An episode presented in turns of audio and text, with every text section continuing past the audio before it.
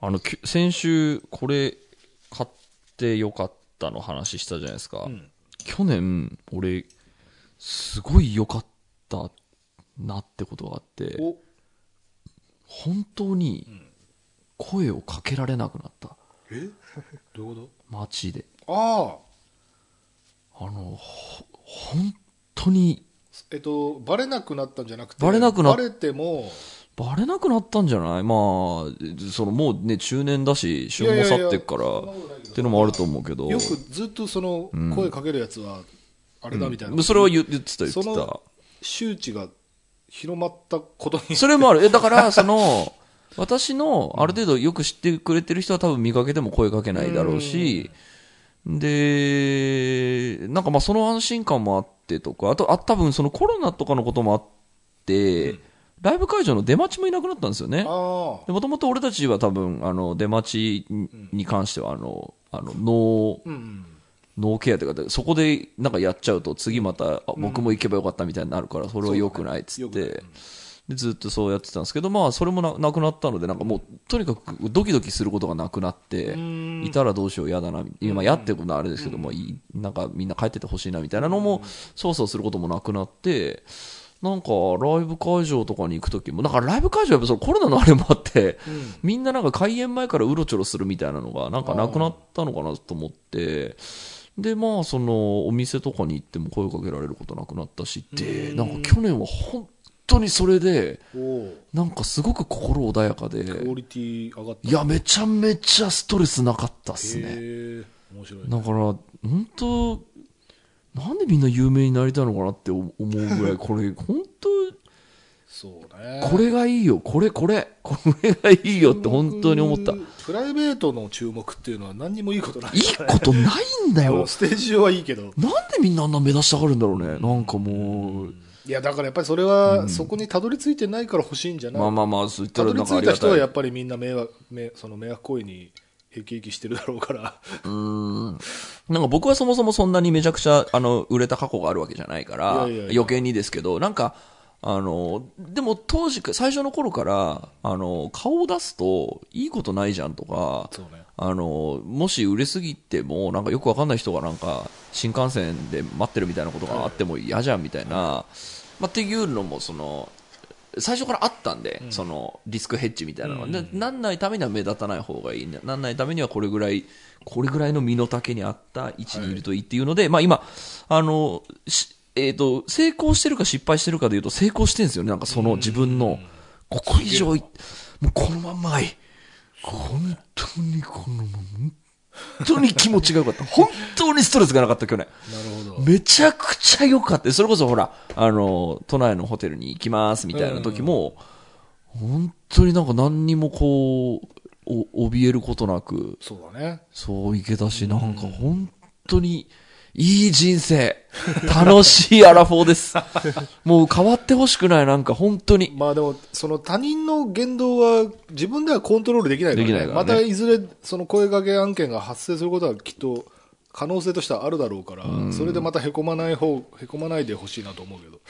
だからそう、へこむんすよ、もう。だけどまあ、ねその相手の行動は制限できないから、だから、ね、自分がその好きなジャンルの仕事をしたいっていうのと、なんかこう、こう、こう有名税的な、とか、あの、前も言ったけど、そのサプライズ誕生日イベントあると、この業界にいたくなくなるみたいなのとなんか近い、あの、なんか、その、その天秤でずっと生きてるんですよ。楽しい、音楽最高っていうのと、ああ、なんか、こういうのもあるんだったらもうやだな、みたいな、この天秤で生きてて、はい。あの、バランスは今、なんとなく取れてた1年だったなと思って、すっごいね、めちゃくちゃ居心地が良かったなって去年本当に思う。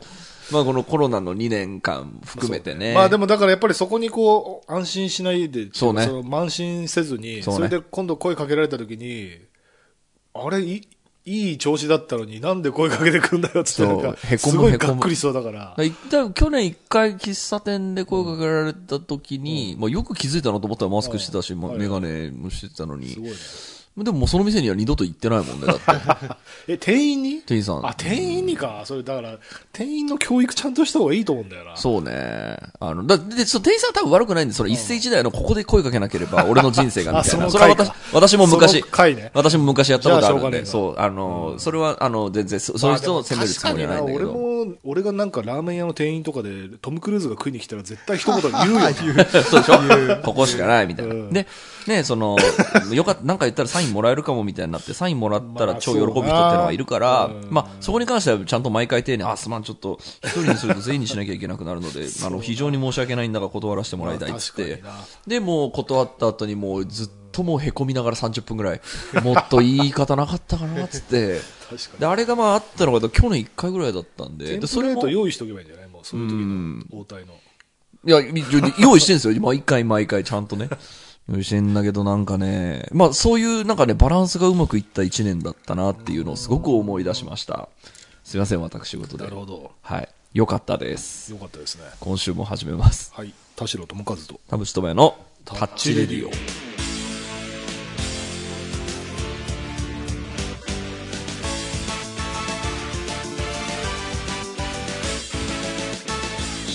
改めまして、こんにちは。田代智和です。改めまして、こんにちは、田淵智也です。この番組は作曲家田代智和とミュージシャン田淵智也がお送りする閉塞感ダハーレディオでございますはい。さて、あの、先週、あの、これ買った大賞のあの、メールフォームで、あの、送ってもらった人のメール読みましたけど、あの、そこにもう、もうちょっと項目があって、んえっと、なんだっけ、これやめたとかこ、れやめてよかったうんと、あと、タッチレディオにやってほしいはい企画とか企画みたいなのがあったんで、ちょっとまあね、年の初めの、こう、収録なんではい、今年の指針を、確かにね。探りながら、ね、こうあこの企画できそうじゃんみたいな、うんうん。企画会議という感じでやるかどうかね。はい。ということで、今週も30分間あなたの閉塞感をダハタ。ッチ。田代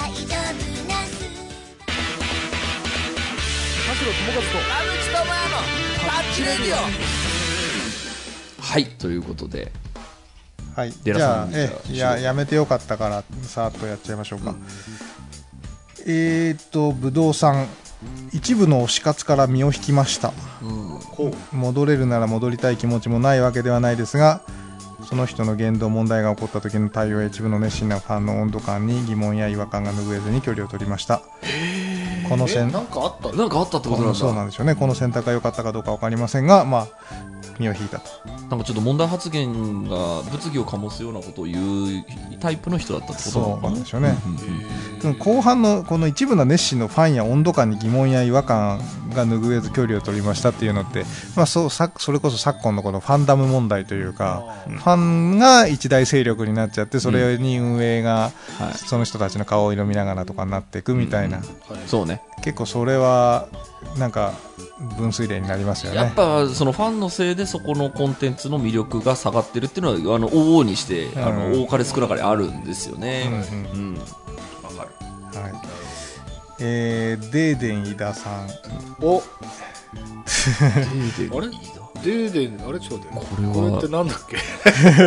皆さん聞き覚えありませんか？記憶あるよな。田淵君、あれ？もともとはなんだっけ？デーデン、い井上。井です上か。俺言ったっけ？タッチビデオでデーデー井上は言ったね。はデーデン井田さん、えー友達が話している話題に対して友達の話の感想も言わずに俺はこうだと自分の話だけをすることをなるべくやめたこと。自分もやられて気がついたのですが話している内容に対して何の感想もなく私はこれが好きだ嫌いだのようにただ自分の話をするだけだと不快になることが分かったので気をつけようと思った。次第ですああ、確かにね。いや、よく自分を顧みたんです。偉いな。素晴らしい。それはもう肝銘じています。あの私今もう今深く深く刺さっていますね。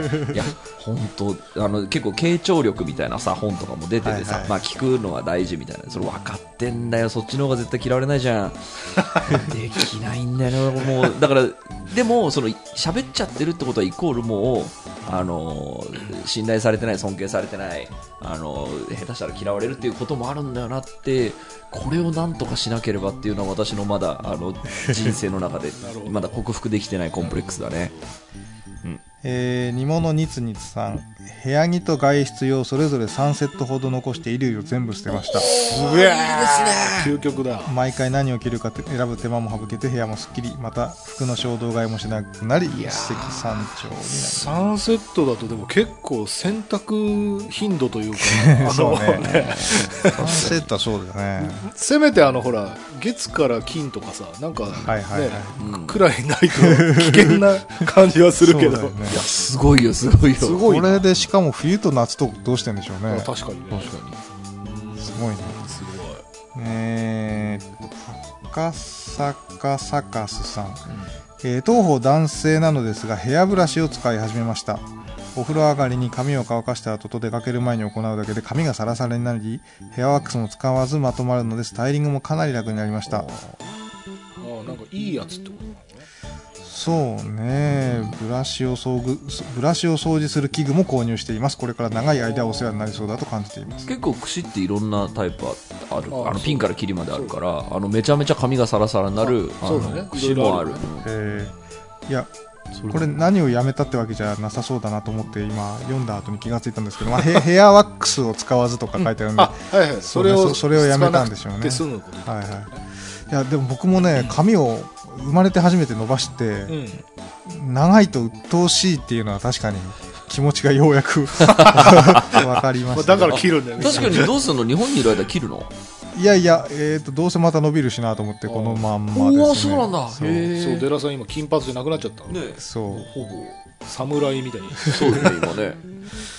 えー、っとね肉と酒さん。えー、っとソログルキャンプソログルソロキャンプをグループでやることなんでしょうね。コロナが蔓延し始めた2020年にソロキャンプにあまり2021年あたりからソロキャンプ仲間が増えコミュニティに参加し数人かでな数人で何度かソログルキャンプに行くようになりました。え。最初は5人ぐらいで各自適当にしてたんですがブームもあり人が増えて最大20人でソログルキャンプを行うようになりました。人数が増えると問題も増えキャンプスタイルキャンプギアキャンプ飯でマウントの取り合いお裾分けするしないで揉める、えー焚き火の起こし方でロマンを押し付けられる非日常を楽しい味わいたいのにそこにあったのは面倒くさい日常の人間関係。ソロキャンプって一人だからいいのであってソログルはもうソロではなくただのグループキャンプと焼肉は一そう人確かに。そうね。20人で20個の火を起こすみたいな感じ。そう。確かにね。なんかむしろ無駄。集まった方がいいんじゃないか。そうね。ね。そんなをやめた。やめそうんソロのキャ、まあ、グループで行くことをやめたってことね。ね。それもソロキャンじゃないよそうね。はい。えーまた残暑でですねコンペさん、えー不要な肌着を捨てる。それぞれ5着ずつのみ残しています、まあだから5着ぐらいがリーズナブルですよね。そうそうねそさっきの3着3ははちょっとそうだね。強どうなるどうなるんだろう。どっかでどうしようもない時は来る。洗いがいがそうね。洗いがいがないなっと、うんえーペンちゃん少し遠い場所でもそっちの方が安く買えると分かっていたら遠くまで行くという考え方をやめました。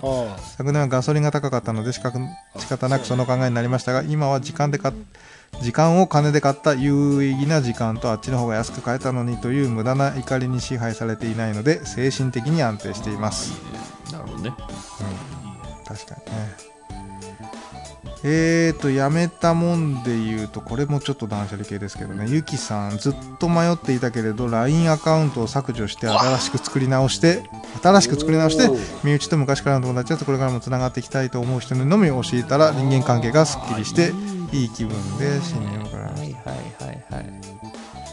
確かにあれ LINE ってさなんかちょっと話ずれるけどあの今までのやり取り全部ログみたいになっててある日 iPhone のさた、うん、ストレージ見たらさすげえ容量取ってへー。LINE だけで。はいはいはいはい。何ギガとか。あそっかそっか。すごって思った。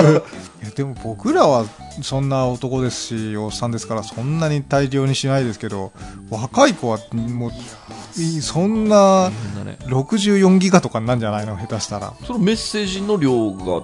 えだと思うんだけどあれ俺なんか勘違いしてるわ。そう。なんか多分そうだと思うよ詳しい人に教えてもらそれはい。教えてください。えーっとまあまあまあそんなとこですかね。やめてよかったけど。やめてよかったのなんかあったかな。俺俺たち。でもね俺あれはあるかも。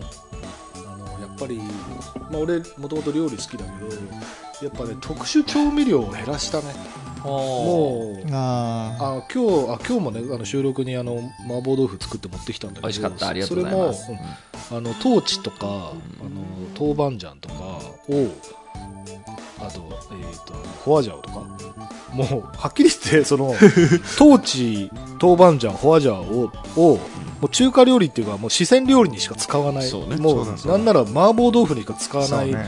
この調味料がもう3つあるわけじゃん、はいはいはいはいでそれずっと麻婆豆腐を作るためにその3つの調味料を置いとくっていうのがわかる。うんこれまあお俺自分の作る麻婆豆腐好きだけど別にその レギュラーですげえ頻繁に作るとかじゃなければもうこれ常備しとかなくてもいいかなっていう感じでちょっと少しずつそのなんだまあ一応使い切ってこうお別れしていこうと思ってんだけど、まあこの辺でもう次は買うのやめようかなみたいな調味料をちょっとこう。あの麻婆豆腐とかでその甜麺醤とかさん一、回一回作ってさまた次麻婆豆腐作る時までさ まあ最低でも1ヶ月空くそうのにそうそう保さ存とかも危ないスーパーで売ってるタイプがさあの瓶だけじゃんね。そう使い切り麻婆豆腐みたいな。それこそ調味料のサブチューブ状のあるんだよ。チューブ状のあるんだけどそれでも何回か分そうでしそょなんかさその調味料のサブスクみたいなのないかな？その必要量だけ届けてくれるみたいなそう。あでもだからそういう料理キットみたいな。あそうそう料理キットはああれあれあるあるんだあるんだ。そ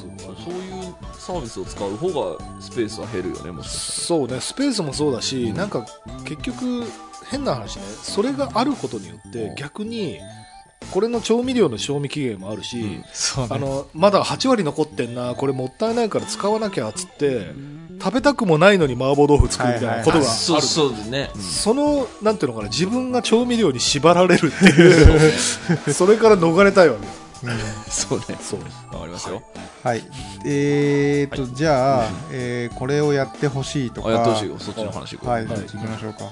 えーもう、1行しか書いてない、あの、企画書足りえない、なんか、いいよいいよ。いうのもありますが、はい。えー、えいえいきさん、好きなお菓子ランキング。好きなお菓子最近あります？好きなお菓子はやっぱあのなんかやっぱあのグミの回でさ言ってからというものペタグーグミ見つけると買うようになっちゃって。一時期あの砂糖食わなくなってからグミ食わなくなったもうグミも一緒に食わなくなったんですけどペタグーグミコンビニであると買っちゃうようになっちゃあ、った。そうですか。彼女もともとグミ好きだ。グミはもともと好き、うん、砂糖食わないから食わなくなっただけでちょこちょこ食ってるな、コ。ンビニのお菓子全然ありますよいくらでも。はそれ言うと俺ね今日も実は買ってきたんだけどとんがりコーン。とんがりえ、キャラメルコーンいキャラメルコーン。キャラメルコーン。間違えた。キャラメルコーンね。とんがりコーンも好きだけどキャラメルコーン。はい。あのねこの間あの某ミュージシャンと飲み行った店で、つまみがそういう乾き物しかない店だったんだけど、久しぶりに食ったらうめえってなって。こんなにうまかったっけ？キャラメルコーン。久しぶりに見ましたよ、僕、キャラメルコーンは。とんがりコーンはまだなんか、しょっぱいから食べるけそど、うだからデナさんはあのほら日本帰ってきた味として、これ食べても面白いんじゃないかなと思って今日買ってきたんだけど、うん。その時には本当にページがこんなうめえの会社だったっけってなって。キャラメルコーン老舗の味だけど。今急にナンバーワン。いいですね。本当だ、急にナンバーワンですね。えー、ちょっと待って。好きなお菓子あもうこれなり企画でやるじゃなくて今発表する。あいやいやいやもう企画でもいい。俺はキノコタケノコ派だとキノコ派ですよ。あんま少ないでしょキノコの山大好き、ね。なるほど、あどうだろう。キノコの山大好き。あでもなんでみんなタケノコの里好きなんですか？クッキーでしょ。クッキあー。クッーキーだってチョコのチョコついてるのにクッキー甘い必要あります そんな。そ。こがだから 質問されても。まさにまさにそこ論争のとこじゃんそうですよ。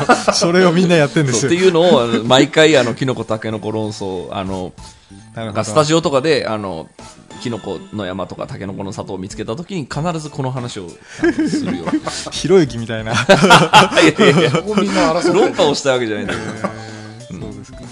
食べ物の食べ比べ系は割とね、唐揚げサミット、カレー会とかね、結構ありますけど。うん。この間一等翼カレー食ったよ。あめっちゃうまかったあれうまかったね、うん。うーん。ちょっと酸味のある。酸味が結構強いあれでしポークビンダル、あ、ビンダル系の。はいはいはい。あれあれえー、普通にうんび大ヒットするよねあれ。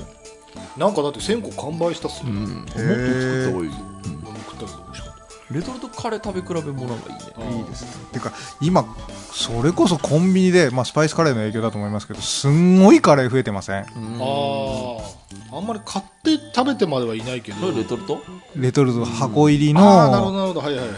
まあ、それこそ無印が昔から有名ですけど、もう本当に今、カレーの、あの、はレトルトパッケージがすごいあって、技術も上がったんでしょうねいやまあそうだと。まあ要はなんだっけな、スパイスがやっぱりレトルトにどうしてもみたいなのはなんか昔は聞いたことがあるんですけど、やっぱ熱を、あだからスパイス別添いとかはあそうそうそう、うだからああいう工夫で、なんか再現できるようになったのかなっていう。あでもそれこそあのなんだっけセブンのその金の冷凍シリーズのその飯田商店のやつが、えっと食べたんだけど、そのスープと返しが別なんだよね。それによっはいてその返しの醤油感とかを、はいはいはいはい。あのフレッシュなままああ、保ってる。なるほどなだから。スープと,、えっと調味料がうん最初から一つのレトルトみたいになってると、どうしてもそのそうか。綺麗に混ざりすぎ問題みたいなはいはい。その香りが立つみたいなのがどうしても実再現できなかったのがそれによって実現したみたいななるほど。話が回転が早すぎて、多分本当に瞬間最大的な感じになっちゃうと思いますけど、でもまあ良さそうですね。えー菊池雄介さん、純喫茶が好きでよく巡っています。二人がよく巡ってしまうスポットとか語ってほしいです。どういうシリーズ？あ純喫茶と、いや、今日ね、僕、あの昼間どこで仕事しようかなと思っていろいろしてたんですけど、あの青山のルノワール行ったら、超良かったですね。ああ青山のル なんか、僕、渋谷のルノワールが意外と混んでんなと思って、あんまり入ってなかったんですけど、青山の、あのー、246沿いの、もうあの、紀ノ国屋の横のあの、青山の、あそこがすげえ机というか、ガラガラで、やっぱ、あの、こう、3時ぐらいになったらもうだいぶ混んできてましたけど、多分あの辺を、昼ぐらいからいる人なんているわけなくて、うんうんうん。っていう風に考えると、すっごい良かった。あそれで話で言うとちょっと喫茶店になっちゃいますけどそのテレワークするみたいな、うんえっと、この間あのバンドの企画でうさぎカフェ行ったんですよ。え、うさぎって、うさぎか、めだえるやつ。あーはい、猫カフェみたいな意味での。そうさぎはい版みたいな、でそこ w i f i あるんでうん。仕事できるんですよ、でそのここで払うお金がうさぎの餌代になるんだって思えば喫茶店に行くより その動物喫茶の方がいいのではないかと思ってちょっとそのいろいろフクロウカフェとか、まあ、猫カフェもだし、ハリネズミカフェとかあるじゃんね。そこでそのすぐスタバに行きがちなんですけど、はいはい。そこであえてのうさぎカフェみたいなのありなのかなっていうのを ああなるほど。ちょっと思ったよ。時間潰すときになんとかカフェで w i f i あるからその普通に仕事はいはい、もできるし、別にうさぎをめでるつもりもあんまりあるわけではない。やや可愛いなって多分思いますよ。そう可愛いしなんかはい。餌とか買ってあげたりあげたりできるんですよ。はいはい。ちょっとこうマインドフルな時間を 過ごせる。確かにその定番じゃない感じのん。非日常感みたいなってい。いかもしれない、俺そのさっき寺さんが青山っつって思い出したのがシェアグリーン南青山って知ってる？もう知らんそな。こがね結構ねこんなとこにこんなでけえのあんのみたいなあ衝撃の広い、あのー商業施設？し広いカフェみたいな、はいはいはいはいはいはい。ちょっとその緑王様のブランチで見たかもあしれませ。そうんなの。そうあれもね青山だったらここありだなっていうとこだった。ないや意外とね、僕、日本帰ってきて、昼間、まあ、ホテルで缶詰は別にいいんですけど、昼飯食いに行った後に、なんかホテルの直行で戻ってくるのもちょっとな、みたいなので、だけど、それこそスタバ行っても結構、スタバも狭いじゃない？あのそうね。机の、うん。机の感覚が。ルノワールはだからそうそうそうそう。そうそうからねめちゃいい。そうそれに感動したな。それは確かに。星のやコーヒー店とかもいいよ。席あがーそうですか。セパレートしてるとても居心地がいいえー、ともひろさん。タッチメンバー3人は YouTube で登録しているチャンネルありますか？全部知りたいです。俺し使ってないんだよねあの機能。あの機能なんかいいいいことあんの？チャンネル登録？えっ、とまあだからし新しい新しいのが来るとアップされたらお知らせがそう。っていうまあ佐久間さんぐらいかな。そのあの見たい。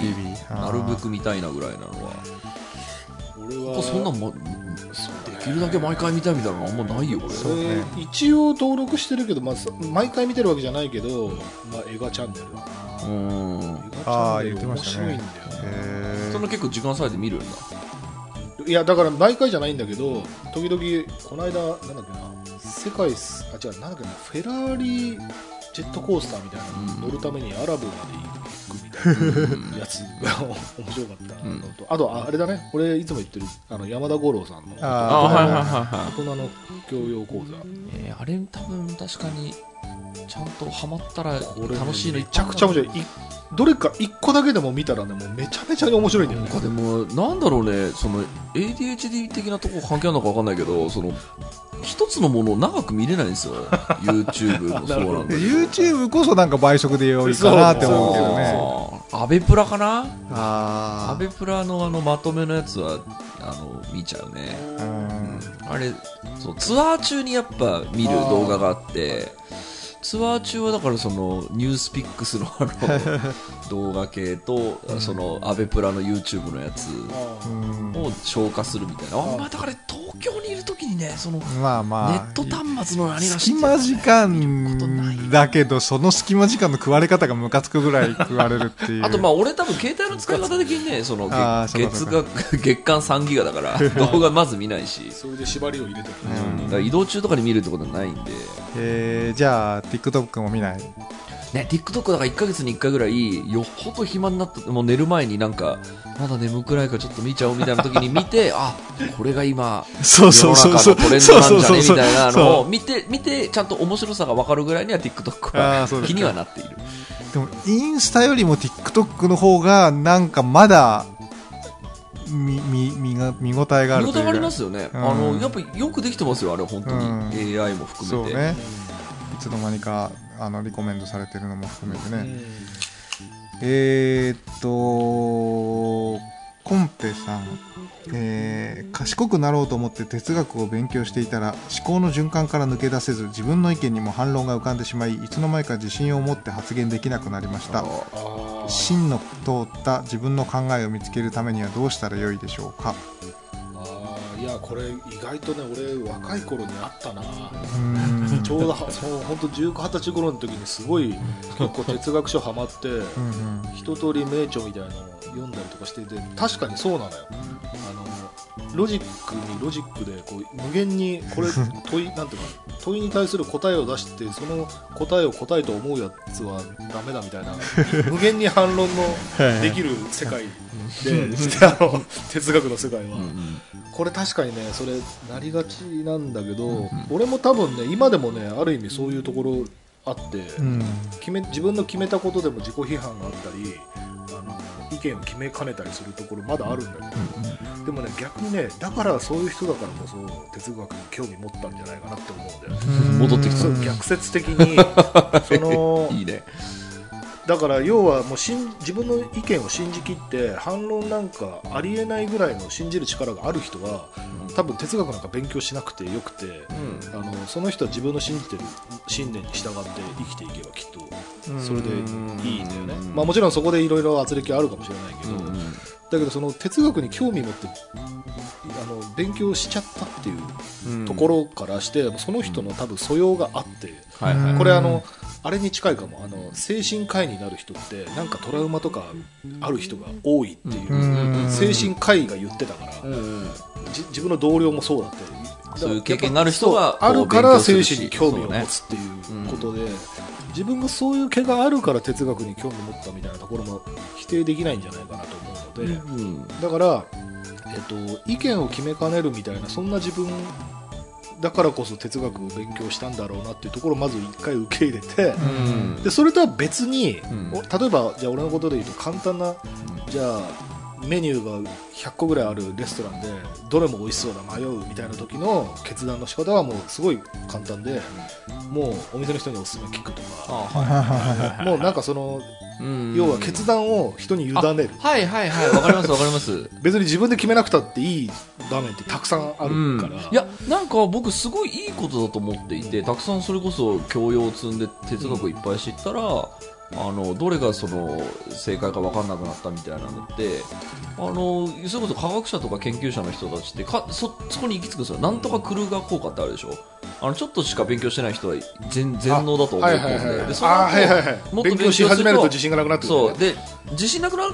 てくるっていう言い方もできるんですけど、あ、いろんな見方があるんだなとか、その、はい。俺がまだ、えっ、と、知らないこと言っていっぱいあるんだなって、やっぱ、それは人間的に大人になったってことだと私は思う多ので。様性とかもそういうことだよね、うん、だからやっぱりその、なんでしょう、ね、今回のそのコロナ騒動でですね、お医者さんとか専門家と言われる人たちのそのツイッターのこう動きとかを見ていると、やっぱりその達観してる人とかすごくこうは博識な人で、特にその、なんでしょう、あの。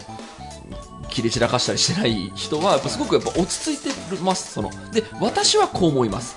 でえーっとけどまあいろんな考え方ありますよねっていうようなそのあくまでその自分の持ってるそのことはあの家と言われたら言うんだけどそんなに人を攻撃しないしなんかそれって僕すごくいい形だなと思うとその話に戻るとその自分の意見が決められないっていうのはもしかしたら嫌なことかもしれないけどでもいろんな見方あるよねって知れてるのってめちゃめちゃいいことじゃそうないですか、だね、うん、自分が必ずしも正しくないみたいなところもすごい広い視野につながると思うから、いいことだといいことと私は思いますよね。思ってもいいと思う。うん。で、まあ、その中でなんか、あえて言うならこれぐらいな、その、なんでもいいんだけど、あえて言うならこれみたいなのは、うん。あの、えっ、と、言うようにするみたいなの、私がそのプロデュースやってる時とか、バンドやってる時とかも、まあ、なんでもいいんだけど、私がこれって言ったらそっちに行くんだったらそっちにするかってやる時と、あと人に任せる時、うん。俺別に何でもいいんで、あの、あなたが言ってる、一番ロマン強いのはあなたなんで、うん。そっちに乗りましょう、みたいな、なんかそれってすごく、こう、一周回ってクリエイティブな感じがする。誰の、こう、なんか、なんでしょう、こう、こうメンツ同士の争いみたいなのもないし、うんうんっていうのはちょっと思ったりしますけどね。はい。うんうん確かロマンが強いからこれにしようっていいですね。うん、一番その、その決定権をあえて持たせるなら誰かっていうのを決めて、に、はいはい。それが俺じゃなかったらもうその人に乗っかるようにする。まあでもそうだよね、ロマンの強い人の意見が、うん。その何かしらの意思を持ってそね熱意があればで、そのロマンが強い人が、やっぱ態度が悪いとか、それこそなんかその自分の意見が通んないと不機嫌になるとか、なんかそういう人の場合は、その人の、えっと、決定には従いたくないって私もまたいて、なんか俺それは、だってお前の態度が悪いもんだってっていうのは、ちょっと思ったりするところもあって、だから何にせよその、ね、あの、いろんな考えあると思いますけど、私はこうですっていう人が、あの、いるんだったら乗りたいってだけで、そうね。うん、だからなんかこうこのメールくれた人のその足してる境地は僕すごいいいところにいる気がしますけどね、うん。そうね。だから本当決断に迷った時はさっき俺が言ったみたいなその他人に委ねちゃうパターンもあるし、あとはそのやっぱどうでもいいことだったらそのなんだろう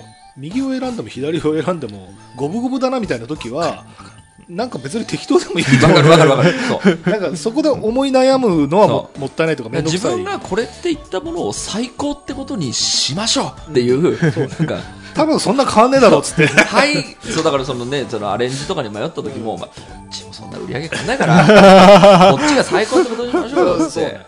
で、最高って言えばいいわけで、そんなもんなんだからそうね。そうそうでもどうしてもこっちがいいって思うときは主張すればいいわけで。そうねそうそうそう。じゃあ、次。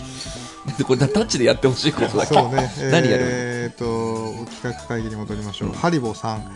映画のおすすめ会とても参考になりました、うん。えー最初の回は有名なところが多かったように思いますがあまり知らあまり知られてないけど面白かった映画とか、ねいいね。そうですね。そろそろトリコレの時期かもしれえーなはい。定期的にやってください、あとは相づちネイティブさん。タッチ的トリコレ映画企画大変面白かったのでもしよろしければ次はホラー系サスペンス系 SF ファンタジーなど縛りありで各10作品ほど選出していただけると嬉しいです。計計10ジャンルから選出すればタッチ的トリコレ100選ができますしまあ無限に100個も覚えてっかな、映画。ちょっと多いですねこれ、えーとまあまあそういうトリコレ系はまたぜひっていうのがありましたね。なるほど。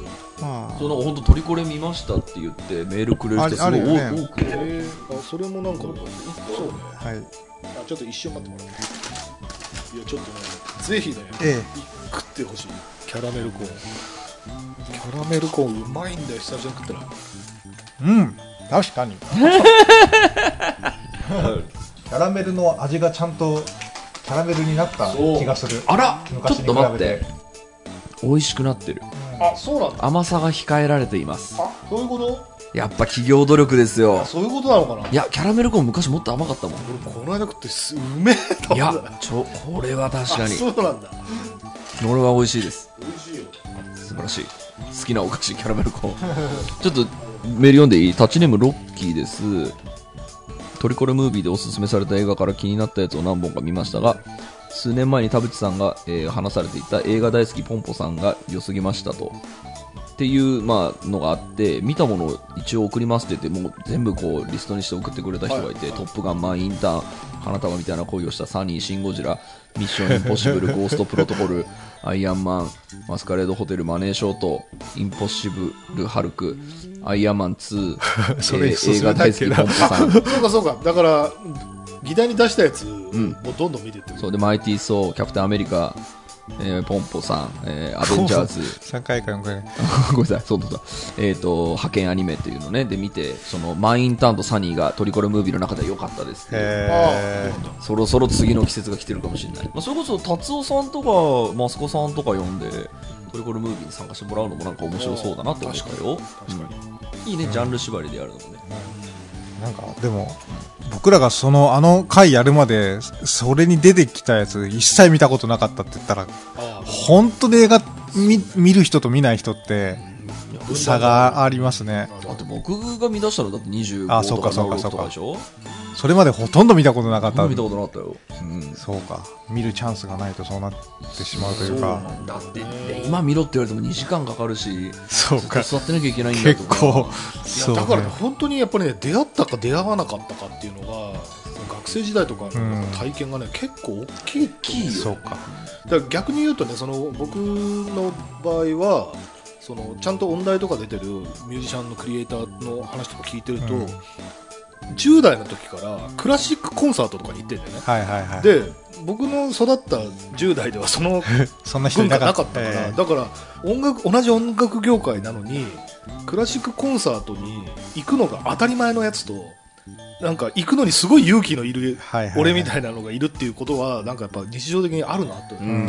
出会ってないといかそううか。そうだからやっぱり俺本と映画に関してはもう俺一生コンプレックスですもんなんかもっとその享受できるもっとあのたくさん数が消化できる人生でいたかったけどもう遅い。その時期はだからね本当高校とか大学とかそうだよね。そうなんですよ。ね。で本当に高校の時に本読んでなかったから多分今でもその習慣ついてないしもうねこれは本当まあ あのでそういう熱量を持って子供にそういうことをやらせようとすると大体失敗するとそうダメなんですけど なんか本当にあのあくまでも俺調べで言うと本と映画はもう幼い頃からゆ読んどいた方がいいっていう確か私は思う今の音楽コンサートの話は、まあ、まあ、まあ、いわゆる文化資本みたいな話でよくある、聞聞きますけど、映画だって本当そうなんですよねそうなん。ですよ映画館行く習慣あるないで、こうなりますよね。映画2時間長えって言われると、もう、そいつ20代後半だったらもう、もういいよ見なくてってなっちゃいますもんね。で特にねしかもそれがなんかこう毒親みたいな影響で親がそういうこと言う親だともう地獄で。もうね、そういやそんな2時間あったら他のことできるじゃんみたいな。そうね。なんかそんな親いるんだよ。だからそう結構毒親ってそのパターンが結構ある。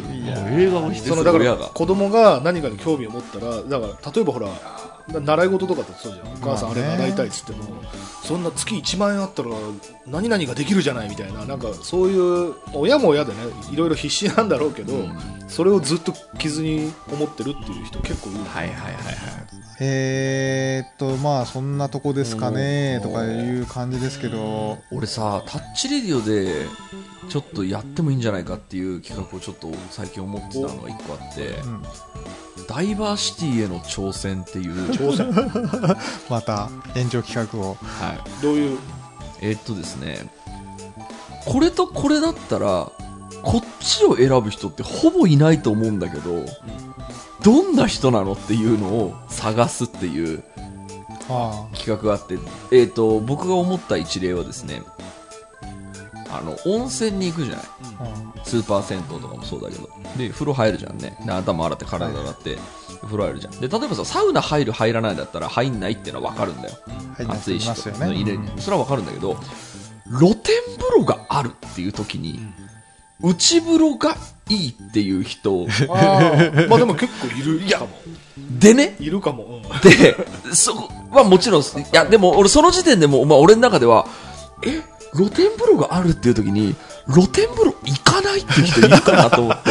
で、まずあるとしたら、あの、冬だったら寒いから。そうそう寒いから奥行かない時ありますよでこれはじゃあ、えっと、寒くないのだとしたらとか、うん。その、何個かどんどん条件を減らしてって、例えばその、潔癖症みたいな人だった場合は別にそもそまあも大衆浴場自体行かないから、で虫が飛んでくるからみたいな、そんな理由で露天風呂嫌いって人いるかそんな繊細な人は最初から来ないしね。そう、露天風呂と内風呂があって、はい。俺は露天風呂嫌いだからいいかないって言って、露天風呂に行かないで上がる人いるって。で、で、これを、この問題提起をして、会場で一人の、あーはいはいはいはいはい。そうで、ね。これに対してメールが欲しいの。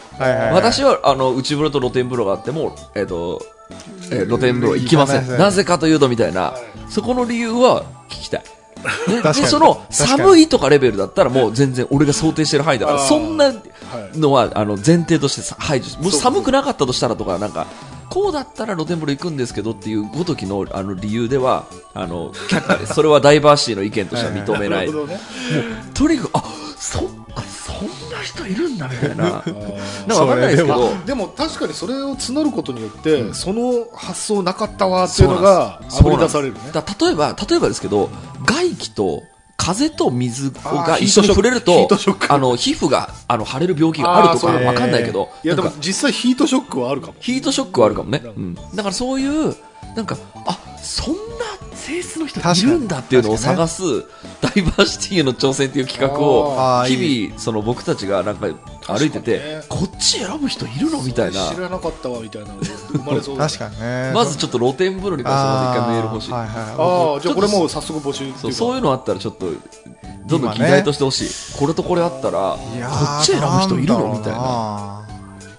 なるほど。例えばその国内旅行か海外旅行だかだったらさ、その、なんかどっちもいいよねみたいになるじゃん。海外はなんかね言葉が通じないしとか、まあそりゃそうだな、どっちも考えも分かるなってなるけど、だけど今、いや、お題としても絶妙ですけど、露天風呂、内風呂についてる露天風呂のところで、で確かにね、僕行かない時あったんですよ。邪魔くさいですけど、は寒いし、ちょっと寒いっていう、ちょっと寒いのが、なんでこの風呂入ってるのに寒い思いしなきゃいけないんだっていうイラッとするのはあるけど、確かにそれは100人中何人かいそうな感じがするんで。すよそうね。でだから僕としてはその想定しうる答えではなくて、もっと知らないことを知りたいの。うそうそう。で、なんか俺のその露天風呂いあったら行くよねっていうあれとしてはやっぱ外気にさらされながら街見ながらあの風呂入るってこれめちゃいいから、絶対内風呂よりいいじゃんって思うんだけどこれがマジで嫌いっていう人がいる。なんかもしかしたらその盗撮されてたらどうしようみたいなので行かないとななんか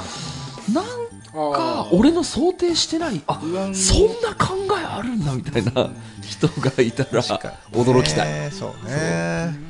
わかんないけど、うん他あるかな？でも虫嫌いっていうのも結構ね、極端なのあるかも、うあん。の僕の奥さんも結構虫嫌いで、うん。あのもうかなり極限まで嫌いで、うん。あの一緒に歩いててうん。本当に虫じゃないんだよ、うん。こう道路上にさなんか道路っていろんなものが起こってんじゃんうん。うん。なんか黒いなんかマーブルみたいなの1個起こってるだけでうわっつってすげえ飛び跳ねる。はいはいはい。めちゃめちゃに嫌いなの。で、虫に、虫に関しては、その、普通に、あの、ホテルの最上階とかにある露天風呂あるじゃんね。そこ虫いないじゃん。ああそうかその、都内とかだとね。はだから、その、虫がっていうのは俺の中では、えでもさ結構あれだよたまに夜景の見えるさビルの上の方のレストランなのに、こんなとこにいるみたいなハエとかがたまにいるああ、まあそっか、まあいるか。あるよまあいるか。エレベーターに乗ってくるそうそうそうそれは確かにいるか。そういうちょっとね、そそういうの、そういうのあったらちょっと議題題もが、そのお題がまず思い浮かばないけど、一回、一回まず誰かが議題持ってきて、うん。僕らで散々議論して、っていう30分やって、で、外だから汚そうとかもあるかもしれない。あるよね。水が汚そう、あ水が汚そう。お湯が、うん。そうそうそうそう、だからそこの理由を聞いて、うわ、そっか、その考えがあるんだっていうのが来たら、あの、俺たちは一個大人になるじゃないですか。なんかそちょっと話違うけどあのよくさプールがさ、うん。中でおしっこするやつがいるっていうのを、はいはい。なんか聞いてし知ったりとかしてしまってから、うん。プールが嫌になったっていう人もいるんだよ、うんうんうんでなんかある種それに近いというかはいはいその露天風呂なんかその外からの、まあ、鳥の糞とかさなんかこう、うん。雨風がさ、ね、こう枯葉とかもねなんか情緒だと思う人もいれば多分うわ汚な枯葉ってなんか葉っぱの裏にめっちゃ虫の卵とかついてるのあるよねみたいな、もう発想がこうどんどん被害の大きい方に行って、もう外なんか絶対行きたくないみたいな。ね。あるかもしれないそんな人温泉そもそも行かないんじゃないのって思そうですね。ある程度その温泉が嫌じゃない温泉っていいなって思ってる人の中で温泉好きなんだけど露天風呂はマジで嫌だみたいな。人どんな意外人と100人中1人いないかもしれない。そうだからそれをそういう極限の質問をここまで議論に詰めてえ。でそのメールもらいたい こういう企画やりたい。いいですね、うん。まあ、だからその露天風呂に,、ま、に類するそういうこの100人 100, 中100分中の100人中に1人みたいなうん。お題も必要ですよね、これ、ね。僕らだ出ないですから、だから例えばそのどっちにしろ多数派なんで。どっかうん。でその、ね、旅行行った時にその写真撮ってくれませんかって聞かれた時にこれ普通写真撮るよなって思う時に、うん。ここで絶対嫌ですって断る人いるかなっていう考えで生きてほしいんですよ。毎日を、うん。普通やるよねっていうことあるじゃないですか、うんその時にあれ？これやらない人ってどんな人なんだろうと思ったらタッチレディオにお寄せください。いいね、忙しいとかあるよね。あまあそうね。そうね急いでるんで。っていうそうちょっとそういう企画をねやりたいなと思っていました。はい。じゃあこんな感じで。はい、ありがとうございました。ありがとうございました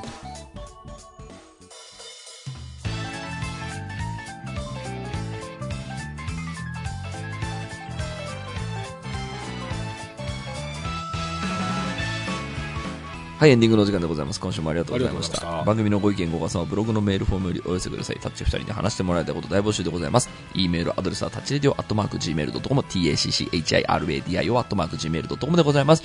えーオフィシャルツイッターの方もぜひチェックしてください。ということで、はい。まあ今年やってほしいこと。他なんだっけ？おお菓子。えっ、と、なんだ？あと、え、トリコレ。はい。うんトリコレだからさそのどの方向でいく？そのトリコレ2だとさまた多分メジャーどころが揃っちゃうからそのなんかジャンル縛りみたいなやそうね。そうね、つでもいいし。ホラー、サスペンス、恋愛とか、SF。なんなんかそれこそ高校生の時に見たかった、うん。いいですね。10本とか。あいいですね。それむしろリスナーからお題決めてもらうのもいいね。この。さあこの10本ね、こういうお題で10本やってほしいでもあの時にもさ思ったんだけどそのこういうのもみ見に今だと見づらいのがあってもいいんじゃないっつって、無理やりあの7人の侍。そう七人様で入れたけど、でも結果的に最近の映画になったじゃん、うんでそれ俺も今漠然とあの今聞いてて例えばホラー縛りとかっつってもやっぱり13日の金曜日とか、あのエルム街の悪夢とかって、まあ、あのあとあれチャイルドプレイとかさ、あの時代に見たら怖えけど 今から見たいかなってなると見たくは別にないんだよね、はいそうね多分見てもそんなに怖くないんだよね、ね。だから結構難しいなと思って。まあでも、まあ、目的がそのリスナーの人にうん。映画って面白いよっていうのを教えるためなのだとしたら別にまあ最近のもな面白いまあ方がいい。いやだから最近のばっかになりそうだなと思って、そのホラーとかだったらだそのまあ、じゃあだったらもう年代縛りでやアるでも。スそうアスとかさ例えば、ホラーとしてまあ多分今だったら上げると思うんだけど、それと同列でそのチャイルドプレイとかを上げるかなっていうと。まあ、まあ、クラシックはクラシックだからね。そうそうそう、んいや俺でももう見たくないしなってなっちゃうんでじゃあクラシック縛りでもいいじゃん。いいじゃんいいじゃん。そのジャンルで分けて。もいいよね。ちょうど田代さん多分ねこだわりあるでしょうからこれやりたいみたいなのあったら。いやだから俺が一番詳しいのは SF だと思うんだけど、SF もやっぱりね SF っていうぐらいだからさ、古ければ古いほどもう見れないんだよねい今やそうでしょ。それはもうしょうがないじゃないだっても達う成みたいな感じになっちゃって、でもその10選の中にそうそうあえてのこうマニアック版みたいので、その7人の侍みたいなのを入れとくのはあれすごくいい目線ですよ、あれ。まあそうねえじゃあ何でやる？どどれちょっと次回までに決めておきましょう。あリスナーからのね、あそうねもらいながら決めていきましょう。さあ、ということで、えータッチでやってほしい企画、トリコルムービーで、えー決めややってほしいお題あってあったらどんどん教えてくださいね。ということで、今週はここまででございます。はいお相手は田代智和と田淵智也でした。また来週。